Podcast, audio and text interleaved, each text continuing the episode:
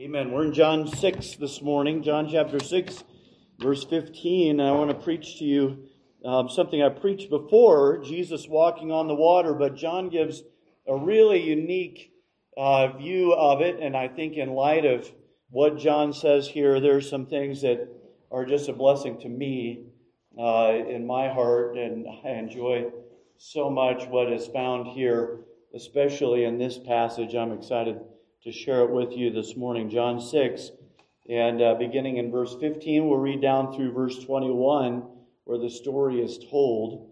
Let's stand together and we'll read the passage. John 6, verse 15. These are the words of God. When Jesus therefore perceived that they would come and take him by force to make him a king, he departed again into a mountain himself alone. And when even was now come, his disciples went down unto the sea and entered into a ship and went over the sea toward Capernaum. And it was now dark, and Jesus was not come to them. And the sea arose by reason of a great wind that blew. So when they had rowed about five and twenty or thirty furlongs, they see Jesus walking on the sea and drawing nigh unto the ship, and they were afraid. But he saith unto them, It is I, be not afraid. Then they willingly received him into the ship, and immediately the ship was at the land whither they went. Let's pray. Thank you, Lord, for the truth of your word. Thank you for setting before us our Lord Jesus Christ and showing us who he is. And then as we see him for who he is, Lord, we thank you that we are able to know you, know what you are like, what, what you want from us. We can glorify you more, Lord, but we can be more loyal to you and faithful to you. And also, Lord, we can be greatly comforted and encouraged by the light of knowledge that you give us in your word. And I pray that you'd help us, that we would enjoy what you say here in this passage, that it would be uh, strengthening to us, that we would understand more how you work with us, what you do in your dealings with us. And as we understand that, Lord, I pray that you would increase our faith and our confidence in you as a result. Lord, please help us to listen attentively this morning. I pray that our lives would be open to you and anything, anything at all our thinking, our behavior, our attitudes, anything that needs correction, Lord. I pray that you would correct it and that you do so for your name's sake, so that your glory can be displayed in our holiness, our manner of life. And I pray it in Jesus' name. Amen. You can be seated. Matthew and Mark also record this miracle, so it's recorded in three of the four Gospels. Both Matthew and Mark and John place this miracle immediately after the feeding of the 5,000. So this is and sometimes different gospels don't always stick with the chronological order of Christ's life. But in this case, we can be certain that this happened immediately after Jesus fed the 5,000. Jesus, when he had fed the 5,000, perceived that the mob would come and take him by force to make him a king, as verse 15 tells us. And for that reason, by the way, they're, they're gathered on the hillside just outside of Tiberias. Tiberias is a pretty important uh, city named for the emperor uh, of Rome. And so it's, it's just interesting how uh, Jesus does this and where the setting is and the backdrop and so on. But for that reason, Jesus constrained the disciples to get into the ship while he sent the mob home. Then Jesus went further up into the mountain to pray by himself, as we noted during our week of prayer this last week where we gathered and prayed every night uh, except for Friday and had a wonderful time in prayer. But we noted also the amount of praying that our Lord Jesus did. And um, we should, he who needed it least of all prayed most of all. And we should be encouraged to spend time in prayer as a result. Apparently, the disciples waited for a while to see if Jesus would come with them. That's what, what we get from verses 16 and 17.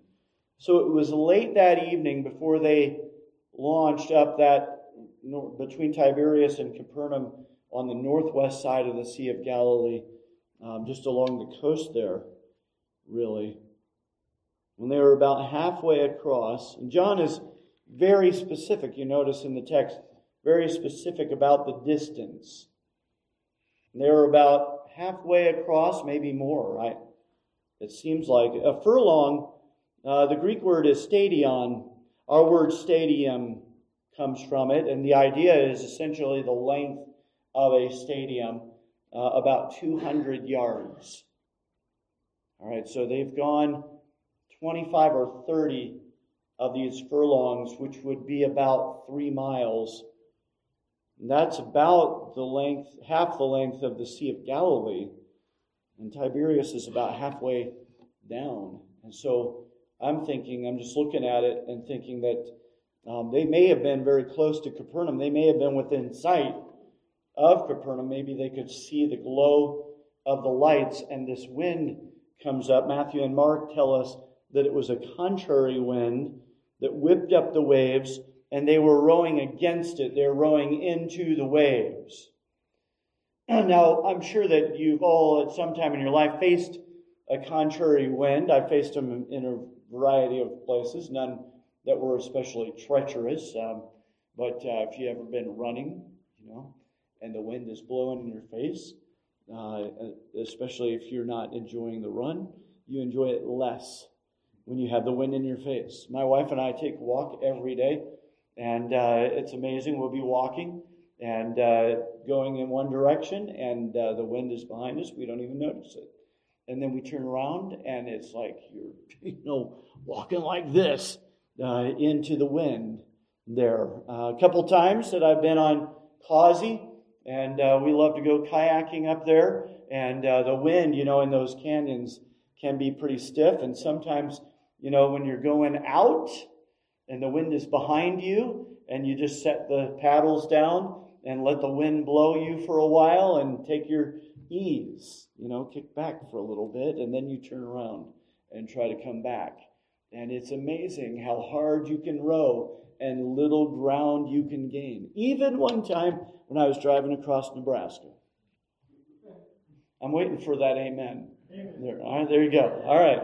I'm driving across Nebraska, and you know, it's when you're driving west on I 80, you're almost definitely going to get wind in your face. And you watch, you know, your mileage go from on the way out when the wind was at my back, I was getting 30 miles a gallon, and then on the way back, I'm getting two, I think, because the winds are contrary. So you can imagine their discouragement, especially if the lights of Capernaum are off there in the distance and they're thinking that they're getting close to home and they're rowing and rowing and the wind is blowing against them and they're getting no closer to Capernaum than what they were. Mark tells us that Jesus saw them toil in rowing. Saw them. He was not with them, but he had not forgotten them. At the fourth watch of the night, which is between three and six in the morning, darkest hour of the night, hours, the disciples saw Jesus walking on the sea, drawing nigh to the ship. John tells us that they were afraid. Imagine that. Right? I mean, these are big, tough fishermen. But uh, when you see someone walking on the water, that's a little unsettling right there. Matthew and Mark both say that they were afraid because they believed that it was a ghost. And Mark says that Jesus intended to walk right past them and keep walking to the shore. I think that there are a variety of things we can imagine here. They're rowing, toiling and rowing, getting nowhere, and then Jesus is walking and he's getting somewhere and aiming to walk right past them as well. He has Mark has a reason for telling us this which we'll get into later. But in their panicked minds, the disciples cried out, as Mark tells us, for they all saw him and were troubled. And immediately he talked with them and saith unto them, Be of good cheer, it is I, be not afraid. Matthew tells us that Peter answered him and said, Lord, if it be thou, bid me come unto thee on the water. That's the part of the story that we love. Peter also walking on the water. And usually, when this particular story is preached, we preach about Peter walking on the water. But Jesus talked to them. He said, It is I. Be not afraid. Then they willingly received him into the ship. And when he climbed into the ship, he worked two miracles immediately. First of all, the storm ceased. And secondly, they were immediately at the land where they went. That's, that's a miracle. If you've ever been on the water, you know it takes time to get across the water. It's unusual for John to include a story that interrupts the theme of a chapter. His chapters tend to fall, fall under very concise themes, and uh, most of the time in the Gospel of John, he begins with a story, an event that happened, and then the rest of the chapter kind of unpacks that and the meaning and importance of it. So, why does John insert this miracle right here, which seems to have nothing to do with Jesus feeding the 5,000 and the theme of John chapter 6, which is the theme of the loaves, the bread? Jesus is the bread of life, and so on. It's been suggested that John includes this story here because, well, because this is where it goes chronologically, and so that's this is the natural order for it. Jesus walking on the water is always linked with the feeding of the 5,000. And also it explains how Jesus and the disciples got from Tiberias to Capernaum. So it could be part explanatory here, but, but we're interested in spiritual meaning and spiritual importance. We want food that will feed our hungry souls. And, and in fact, this is a story that is in the middle of the theme of the bread of life.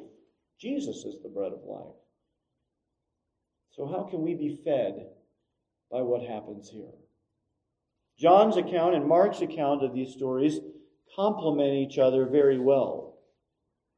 Mark 6 and verse 52 points out the continued unbelief and hardness of heart of the disciples.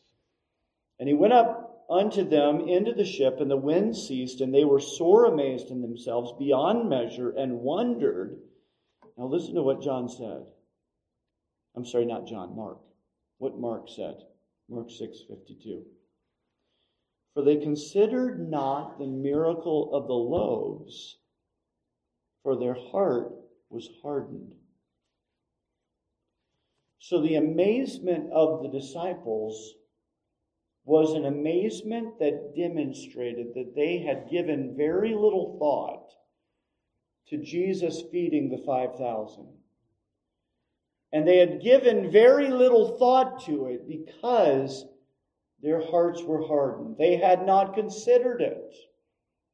By the way, I pause here for a moment and I point out to you that often the reason why when we hear, we sit under the preaching of the Word of God, and we hear the preaching, but there are things we just don't get and we don't try to, is because our hearts are hard. We're not reaching for it because our hearts are hard. Building on what Mark said, and I think that John, in his account, is complementing what Mark said in his and adding a little bit to it. John helps to narrow our focus here. John tells us that in the miracle of the loaves, Jesus initiated things by asking Philip where to buy bread. The other three accounts of the feeding of the 5,000 all have the disciples going to Jesus with the problem which Jesus then resolved. But in John's account, Jesus goes to the disciples and asks them, and John makes it very clear that Jesus is asking them because he is testing them. He knew what he would do. He's testing them. Now that helps us to understand this part of the story, Jesus walking on the water. Jesus let the disciples learn at the feeding of the 5,000, he let the disciples learn several important things. They should have learned these things then. They eventually came to understand these things, and they, uh, John, the, the apostle, wants us to grasp these things as well. But here are a couple of things in no particular order that Jesus was teaching the disciples when he fed the 5,000. He let the disciples learn, first of all, that they didn't have the answer. They didn't have the answer. Jesus let Andrew survey the audience to see how much lunch he could find there. And when Andrew did, then Jesus let the disciples learn that they couldn't find the answer. They didn't have the answer. They couldn't find the answer somewhere else besides Jesus. They couldn't find it anywhere else. They couldn't find it in the crowd. They couldn't find it in the audience. They couldn't find it in the marketplaces around them. When they reached the end of their hoarded resources, Jesus showed them that he had the answer. He had it. No, in fact, he went beyond that. He showed them that he was the answer. He was. He is the answer. The lesson of this, the, the feeding of the 5,000 is that Jesus is enough. He has enough but he is enough. In fact, Jesus is more than enough because there were 12 baskets full of the leftovers from that boy's lunch when Jesus fed the 5,000. Now, God is telling us about Jesus walking on the water and setting it in context with the lessons that the disciples just learned that Jesus is enough, that Jesus has enough, that Jesus, in fact, is more than enough. When Jesus fed the 5,000, he did it for the sake of the Galileans who were gathered there, as well as for the sake of the disciples. He had a message for the people, which he explains in the rest of this chapter when the people catch up with him. But in between, Jesus also has a lesson for his disciples. And that lesson is important to you and me, who also are disciples, followers of Jesus Christ. This miracle, walking on the water, was intended specifically, and we might say exclusively, for the disciples, except that it's also a lesson for you and me as well. Keep in mind that John's gospel has this one overriding theme that is a point that John makes over and over and over again. He's not pointing at Jesus and saying, This is the Messiah, but rather he describes the Messiah to you and then says, This Messiah is this Jesus of Nazareth, the man that I'm describing to you here. This seems to be the point in both miracles in the miracle of the feeding of the 5,000 and in the miracle of Jesus walking on the water. You want to know who is the Lord of the natural world? Jesus of Nazareth, the carpenter's son, steps forward and he says, It is I. It is I. Jesus said these words as he walked by the disciples on the water, and they cried out in fear. He said, It is I. Be not afraid.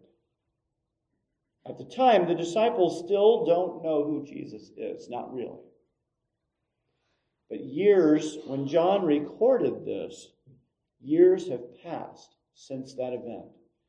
And John has had plenty of time to roll it over and over in his mind and to think on these things and meditate on these things. And he's come to realize that there were a lot of obvious things right there in front of my face that I didn't see, but I see it now. By the time John wrote his gospel, he knew full well who Jesus was.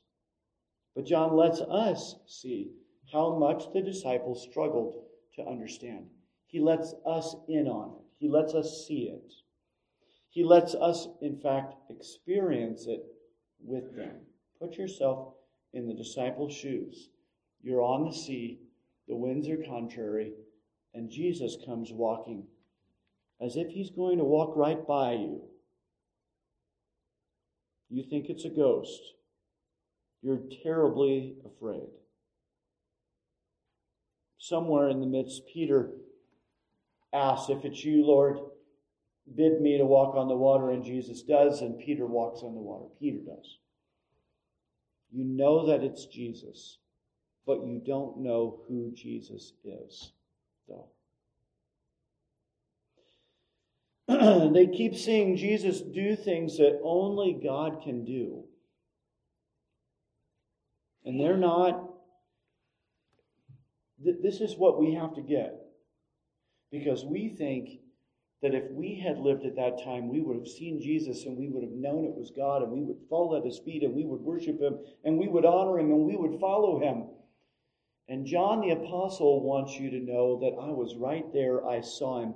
I saw what he did. I saw him do the works that only God can do. And I still wasn't sure because it didn't look right. Didn't seem like that was the case. They saw Jesus do things that only God can do, and they kept misunderstanding. Jesus does the things that only God can do, and there's a reason why he does. Because he's God. He is God. He is. But the disciples keep missing it because, and Mark tells us why they miss it. It's not it's not because they it was an illusion. They were confused about what they were seeing. They knew what they were seeing and they misunderstood it because their hearts were hard. That's why. Maybe we can learn from their mistakes and not harden our hearts against the Lord Jesus. Now, Jesus has a wonderful message for us in this miracle. I trust that you'll follow along as I show it to you. Let me point out three highlights from the story and then I'll show you the message. First of all, here's highlight number one it was dark and they were alone. It was dark and they were alone. In verse 17, John tells us that it was dark. That's intentional. This is not just so that he's setting the stage. All right, John in his gospel uses darkness to give to give you the backdrop of the picture. And remember, from the very beginning, we're told that Jesus came as a light in a dark place, in a dark world. We're told that men love darkness rather than light because their deeds were evil. This is a theme in the Gospel of John. he uses a point, he uses darkness to make a point, and he does it several times in the Gospel. Nicodemus came to Jesus by night. He's a ruler of the Jews, a religious authority knows the, he says to Jesus, We know that you're a teacher come from God because no man can do the miracles that you do except God be with him. He knows, right? Except he doesn't know who Jesus is. He doesn't know. It, because again, there's this optical illusion. He's thinking, this can't be the Messiah. Look at him. He's a Galilean. He's from Nazareth. Can any good thing come out of Nazareth?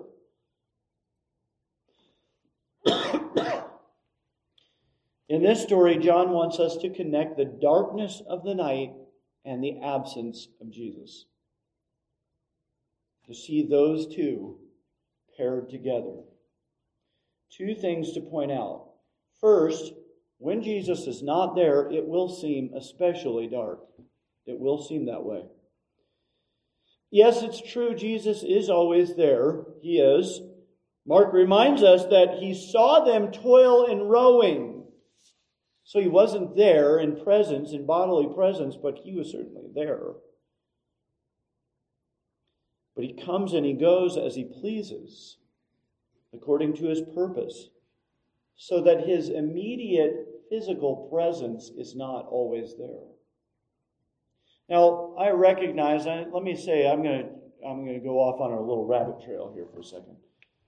And in doing so, I recognize that illustration is an imperfect art, and there are illustrations that we give that work in one sense but not in another. The poem Footprints might be a good example of that. I'm sure that everybody is familiar with the poem Footprints. It's not exactly a poem, but this idea of, you know, two sets of footprints walking down the sandy beach. And then once in a while, it just becomes one. And the person is looking back and seeing the trail of footprints, and, and that's depicting Jesus being with them throughout their life, walking alongside them. And then once in a while, one set of footprints disappears, and it's only one set of footprints now. And the person is confused about it. Why is this? Uh, did you leave me for a little while? And Jesus answers, according to the poem, he answers and says, No, those were the times when you went through rough times and I picked you up and carried you, he says. And certainly that fits with our experience in some ways, right there. Certainly, I don't like to spoil the good vibes that we get from sentimental poems like that. but I don't believe Jesus picks us up and carries us every time things get rough. Okay? I'm just going to tell you that. I don't believe that. All right? Look, when my kids were little toddlers, I picked them up when it got tough.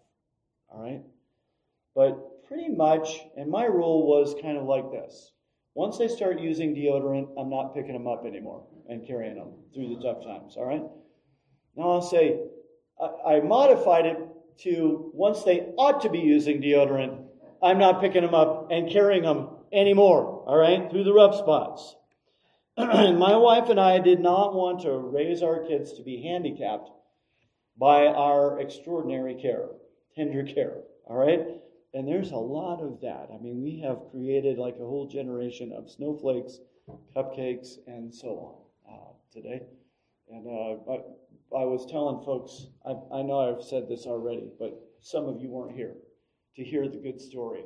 Uh, my wife was listening to the radio, and someone in California um, some was whimpering that I had PTSD because of all the rain and all the flooding two years ago, he said. And now this rain and this flooding has triggered me all over again. And then my wife said, with marvel and amazement in her voice, and that was a man speaking. We were like, yeah, the, the tyrants of the world are not looking at America thinking we need a bigger arm, army. They're more like, when do we do it? because we are a nation of snowflakes. Lots of people who have been picked up and carried long past the time when they should have been. I like personally the way C.S. Lewis illustrates it with Aslan. If you're against the Chronicles of Narnia. You have a conviction against them. You know, I'm sorry. But um, you ought to read them. You really ought to read them. Great stories. Great stuff. But Aslan comes and goes as he pleases.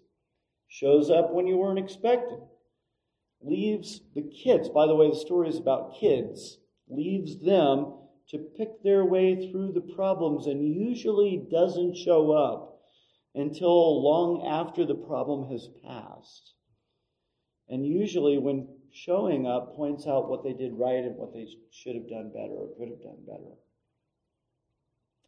But Aslan is never far away.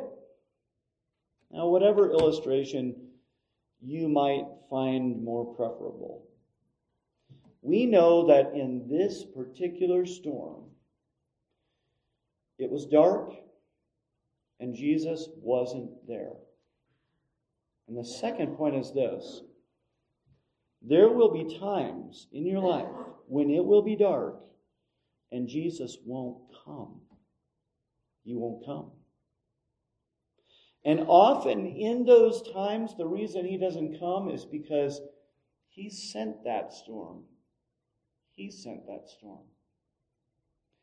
I know that this contradicts our warm and fuzzy thoughts of Jesus, who's supposed to swoop in and make the storm go away for us. Nonetheless, I said what I said and I stand by it to the death. sometimes, sometimes the point is to send us a storm. And so that's the second thing I want to show you from the story is that a great wind blew. Jesus had prepared a storm for his disciples. It seems to me that he sent it when they were somewhere in the vicinity of Capernaum, well on their way to Capernaum. They must at least have been close, or at least halfway, maybe more than halfway. It was a storm they were not prepared for. But, you know, like how many of you have the ability to schedule when you're going to be sick? Huh? I got sick this last week. It was a week going into it that I knew because we're, you know, my wife and I head out of town, thanks to you all, um, this next week. And, and I have, you know, the week before you go out of town, you have triple the work to do. And I knew that. And uh, all weekend I was rehearsing all the things that I had to do. And bam, I'm laid low. It was not on my schedule. It was not on my calendar.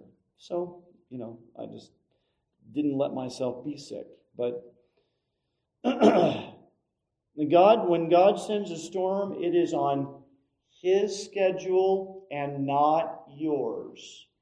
And normally, it comes when you weren't expecting it, and in fact, when you are ill prepared for it as well. Not only had God prepared the storm for them, but Jesus sent them into that storm. The Bible tells us that directly, that Jesus sent them out on the sea. His commandment put them in the storm. So, in other words, and get this, they were in the storm because they obeyed Jesus. How's that? This is not fair. This is not the way it's supposed to be. There's that guy down in Houston that tells me all the time that if I just follow Jesus, everything is going to go smooth. It's going to be a glassy sea. It's just going to be like paradise on earth. And Jesus gives people a commandment, and when they obey it, the result is that they face a storm.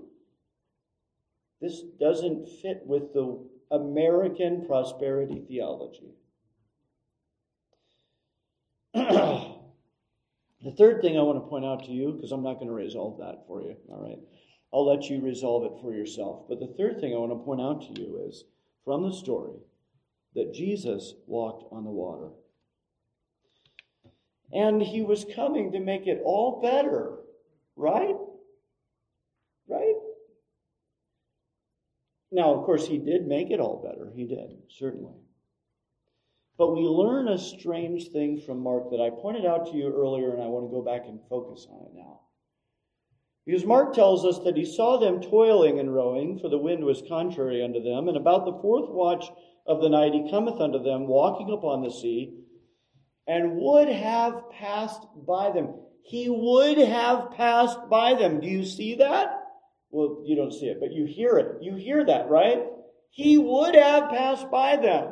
Have you ever had that before where you're in trouble or you're suffering, you're struggling, and somebody comes in, you know, comes along and sees you and and they don't do anything? They don't offer anything? They don't help you? And you say, "Hey, could you help me for a minute?" And then you look at him and say, You weren't going to help me at all. You were going to go right on by. Like, you know, like the, the Levite with the Samaritan, right? Like the priest with the Samaritan. You were going to walk right on by. And it's an accusation. Jesus was going to walk right on by. this is where our Christian commonplaces often fail us. Because when we have a problem, you know, when I have a problem, I pray and Jesus comes and fixes it all. Right? I mean, I spill the milk, he cleans it up. I drop the glass, he sweeps up all the shards of glass. that works for us until Jesus doesn't come and fix my problem. And then we lose our faith. We lose it. Jesus failed us. Look at him. He walked right on by. And they said he would never leave me or forsake me. But then I was out on the sea in that storm, and he walked right on by me. He left me. He forsook me. Too many have had their faith shattered when Jesus didn't meet their expectations. But isn't that the problem? Who sets the expectations for who? We can expect Jesus to be who he is and to do what he says he does. But we have to look in the Bible to find the right expectations for Jesus. Meanwhile, Jesus is the one setting expectations for you and me. Now, about right now, I'm guessing that there might be one or two people about to lose patience with me in my message because this is just not the way preachers are supposed to preach. This is not the comfort that I came to hear this morning. I'm trampling on all your favorite songs, on all your pet ideas and ideals about prayer. And I tell you, in many ways, we're every bit as hard hearted as what the disciples were. Now, in their defense, they had an excuse. They did not have the entirety of the revealed will of God in Scripture. they did not have the light that we have because we have the whole Bible, the whole canon of Scripture. I hope that you'll listen to what I have to say. And the first thing I want to say is that, of course, Jesus wants to help us in our storms. Of course, He does. The, the issue here is not with whether he wants to help us, but rather with what he considers help as opposed to what you might think of as help. Jesus is not bound to give us the help that we think we need. Jesus gives us the help that he wants us to have, not always the help that we want to have calming our fears, relieving our problems, ending our troubles is not always what we need. Not always. And in this case, Jesus wanted his disciples to know something. In fact, it's something that he wants you and me to know as well. What he's trying to teach us over and over and over again throughout this gospel, throughout the entirety of Scripture, and throughout our lives. There's one thing, over everything else, one thing that Jesus wants you to know. He wants to teach you, and He uses instruction from the Word of God. He uses trials and tribulations and storms. He uses successes and failures to teach us this one overriding theme. He wants us to know that He is in control of the entire universe. He wants us to know that, and He wants us to know it on a personal level. He is in control of the entire universe. Now, pause for a minute and think about that. If we don't know that, if we don't know that Jesus is in control of the entire universe, then our prayers for healing, for help, and distress will always have an element of doubt in them. If you don't know that Jesus is the Lord of the whole universe, then when you pray to Him, you're not exactly certain that He can do anything about this. And so before you cry out to Him for help, it ought to be settled in your mind that He is Lord of everything. If it is not settled in your mind, this is what happens. It's a subtle thing, but it's important that you know it and recognize it. When it is not a settled conviction in our mind that Jesus is Lord of everything in the universe, then our prayers will turn into a test for God. I'm praying this, wondering if you really are as almighty and all powerful as what people say you are.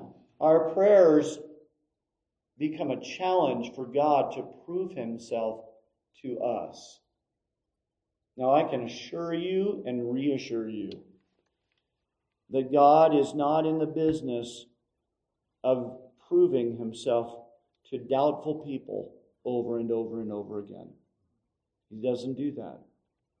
He calls on you to believe. Believe in him. Be confident in him. But when we are not confident in Him, then there's an element of challenge in the prayers that we pray, especially when we're desperate. Because we want God to prove that He is God. now, whether the crisis involves health or family or finance, our prayers take on this attitude. If you're really there, God, then you can fix this. And of course, that is true. But God wants to take you beyond that. He doesn't want you to constantly have to have Him, His reality. He doesn't want you to constantly have to have Him prove Himself to you. God wants to show us not just that He's there, which is something we know, we know innately. We don't need it to be told to us, even. He doesn't just want you to know that He's there, He wants you to know that He's God. He is God. But of course, if God is in control, well, then that means something. And one of the things it means, if God is in control, it means that we can't dictate to him by means of our prayer. We can't force his hand. Jesus intended to pass by them. And if he had passed by them, it would not have been to their damage, it would have been for their good. In fact, if he had passed by them, he would have shown them irrefutably that I am God and there is none else, that I alone control the entire universe. But let me explain how Jesus passing by them would have shown them that he was God. Let's take a look at other times when God passed by his people. Because interestingly enough, there are only two other times in the Word of God where God passed by his people. I first uh, learned this from Dave Furman, who wrote a book that was a great help to my wife called Kissing the Wave Exalting God in Your Trials. Furman points out two other times in the Old Testament when Jesus passed by someone. The first time was in the book of Exodus, when Moses asked to see God's glory. You remember that God passed him by. And when he did, this is what he said, and this is instructive to us.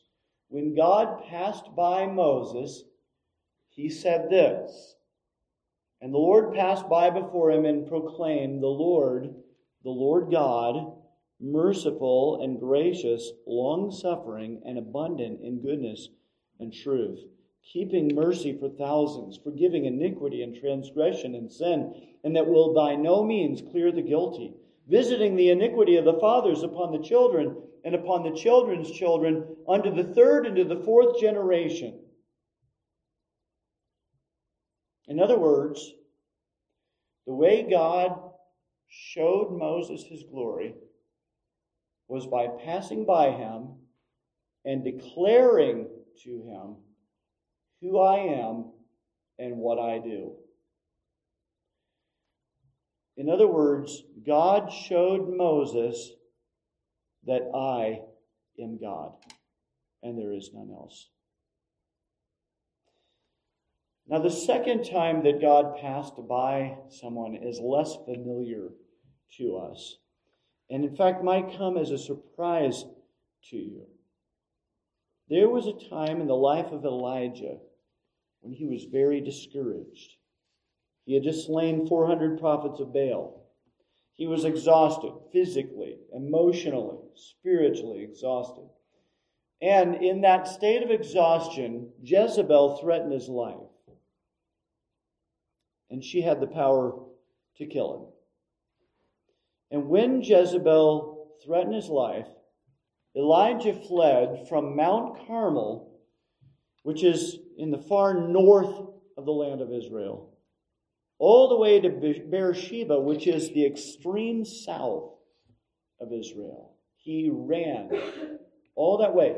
In his exhaustion, he ran all that way. 1 Kings 19 tells us that he left his servant there in Beersheba and traveled a day's journey farther south into the wilderness of Judah, where he sat under a juniper tree and he requested to God that he might die. While he slept there, the angel of God came and touched him twice and bid him eat. And the Bible says that he ate and he went in the strength of that food for 40 days. In those 40 days, Moses traveled, I'm sorry, not Moses, Elijah. Elijah traveled You'll see why I said Moses in a minute. He traveled to Mount Horeb, which is Mount Sinai, the place where God passed by Moses. He traveled there. And there at Mount Sinai, Elijah poured out his complaint to God. And he said this I've been very jealous for the Lord God of hosts for the children of Israel have forsaken thy covenant, thrown down thine altars, and slain thy prophets with the sword, and I, even I only, am left, and they seek my life to take it away. Hear Elijah. I've been obeying you, Lord. I've been doing what you said. And you've let this go and let it be hard for me. And this is what God said to Elijah in response. And he said, Go forth and stand upon the mount before the Lord. And behold, the Lord passed by. And a great and strong wind rent the mountains and brake in pieces the rocks before the Lord. But the Lord was not in the wind. And after the wind, an earthquake. But the Lord was not in the earthquake and after the earthquake, a fire, but the Lord was not in the fire, and after the fire, a still small voice. It's the same thing. Happened in the same place, the same way. When God passed by Elijah, he showed Elijah that he was God. On that stormy night in the Sea of Galilee, Jesus intended to show his disciples that he was God. he intended to pass by them, just as he had passed by Moses and Elijah. And once again, John the Apostle didn't understand until later when he reflected on the life of Christ as he rehearsed all the things that had happened throughout Christ's life. At the beginning of his gospel, reflecting on the life of Jesus of Nazareth, John said, And we beheld his glory, the glory as of the only begotten of the Father.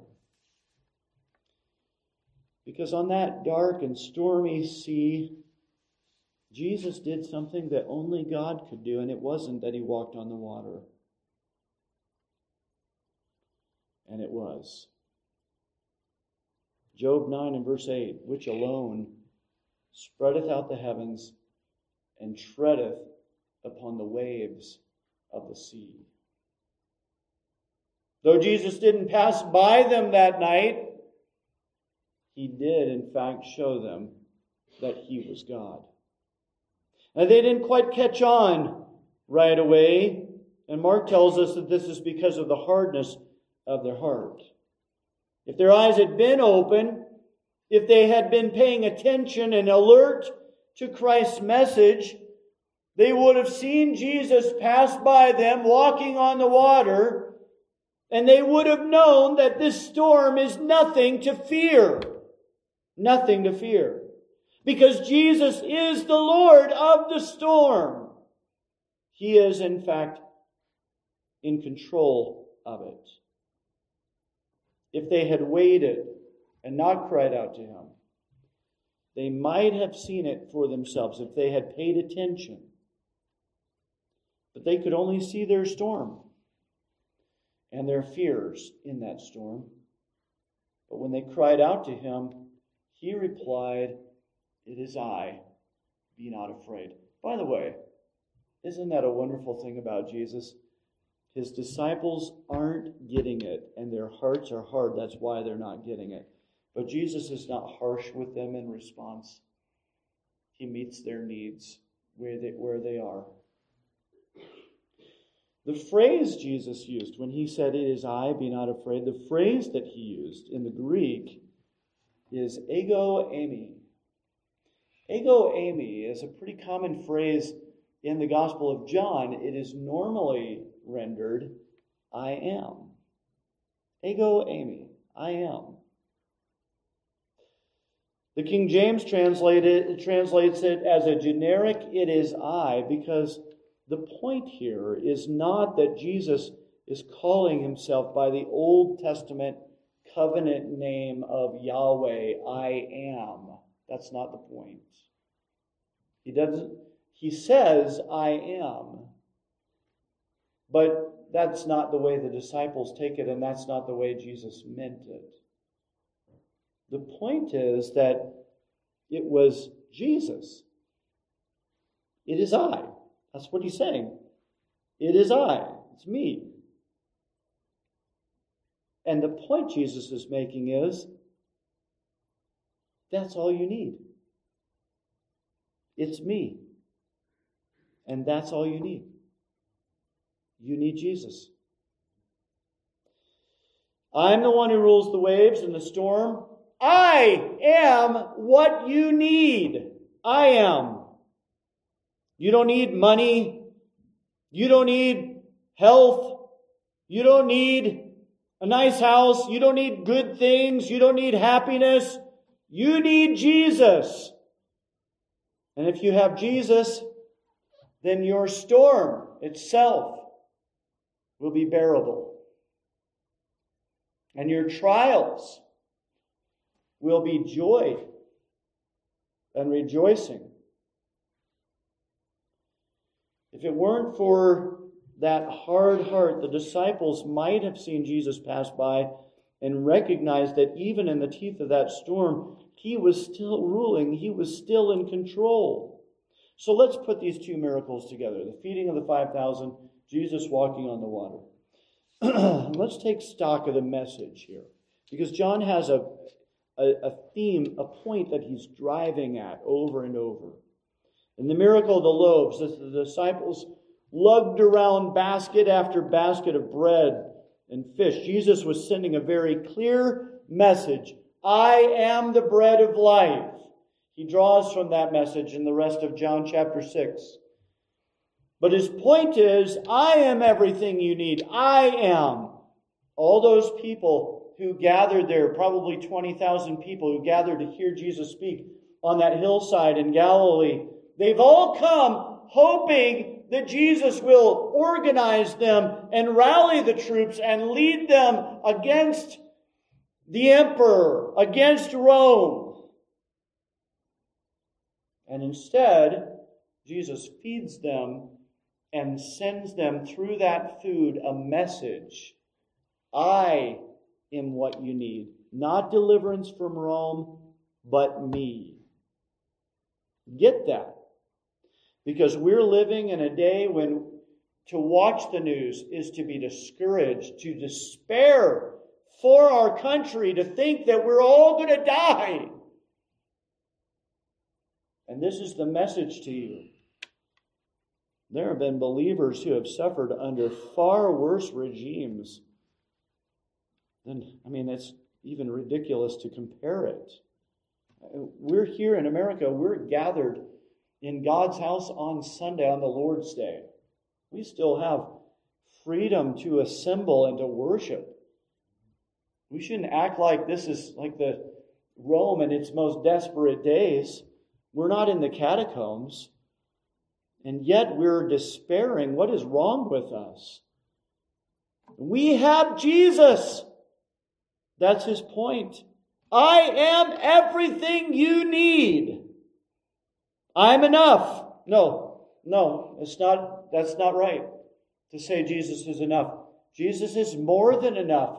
More than enough. More than what you need. There's a lot left over after you've taken everything. You will never exhaust him. Never run out of what you need when you have Jesus. I give more. That's Jesus' message. More than you have. More than you had to begin with. More than you want more than you need. I am that. And then Jesus, by his own sovereign will, sent his disciples out into a storm and bid him to trust, bid them to trust him in the face of that storm. Because again, in the storm, in the great wind that blows, Jesus is still enough. When the waves are coming over the brow of the ship, and there's more sea in the ship than there is in the sea. Or we're getting the, instead of the boat being in the water, the water's in the boat. And Jesus still is enough. When you're hungry, He's enough. When you face a trial, He's enough. When you're in a storm, He's enough. Jesus wanted to teach the disciples, in fact, that they were not adequate. They were not sufficient. He wanted them to learn that He is. He is what I need. In your storms, remember that. Jesus is enough. You might think that what you really need is for him to take the storm away. I mean, that's what we all think, right? Let's be honest. When we're in a storm, it's just like, can you please just take this away? You know, I mean, never mind that of the 365 days of the year, you know, eight out of 10 have been really wonderful. But I just can't live with this 20% of the problem right here. It triggers me. but you don't need Jesus to take the storm away necessarily. What you do need, definitely, is Jesus in that storm. You need to trust Him. You need to rely on Him. You need to feed on Him. He won't always carry you out of the storm. Sometimes, in fact, the storm overwhelms you. That's a reality. Sometimes he blesses you with his watchful eye rather than his immediate presence. He won't always end the storm. He won't always be visible to you, but he will always be there, always. And he's enough. Now, in some ways, this can seem too abstract. Like we're talking, yeah, he's there, he's enough. etc. You might be thinking that you'd like something to sink your teeth into, something a little bit more substantial. I'm telling you, there's nothing more, and certainly nothing better than our Lord Jesus Christ. He's all you need. All you need. That's not abstract, that's concrete. Jesus is really there. He is really Lord of everything. And if you have received Him, humbled yourself, come to Him by faith, repented of your sin, received Christ as your Savior, then you have everything you need to weather any storm. In response to hardships and discouragements, disappointments, failures, sorrow, pain, learn to see that Jesus is Lord of everything. Learn to recognize that He prepared this storm for us, and in a sense, us for that storm. And then humble yourself under the mighty hand of God. Don't let yourself think that this isn't fair. Other people don't try to serve you, and their life is so smooth and easy. You answer prayer for other people, but not me. Remember, every enjoyment we experience in this life is a gift from God. Make sure you thank Him for the good things that He gives you. Don't obsess about the troubles that you experience in the meantime. Because every trial, every heartache, every pain is given to us by our good God and always for our good.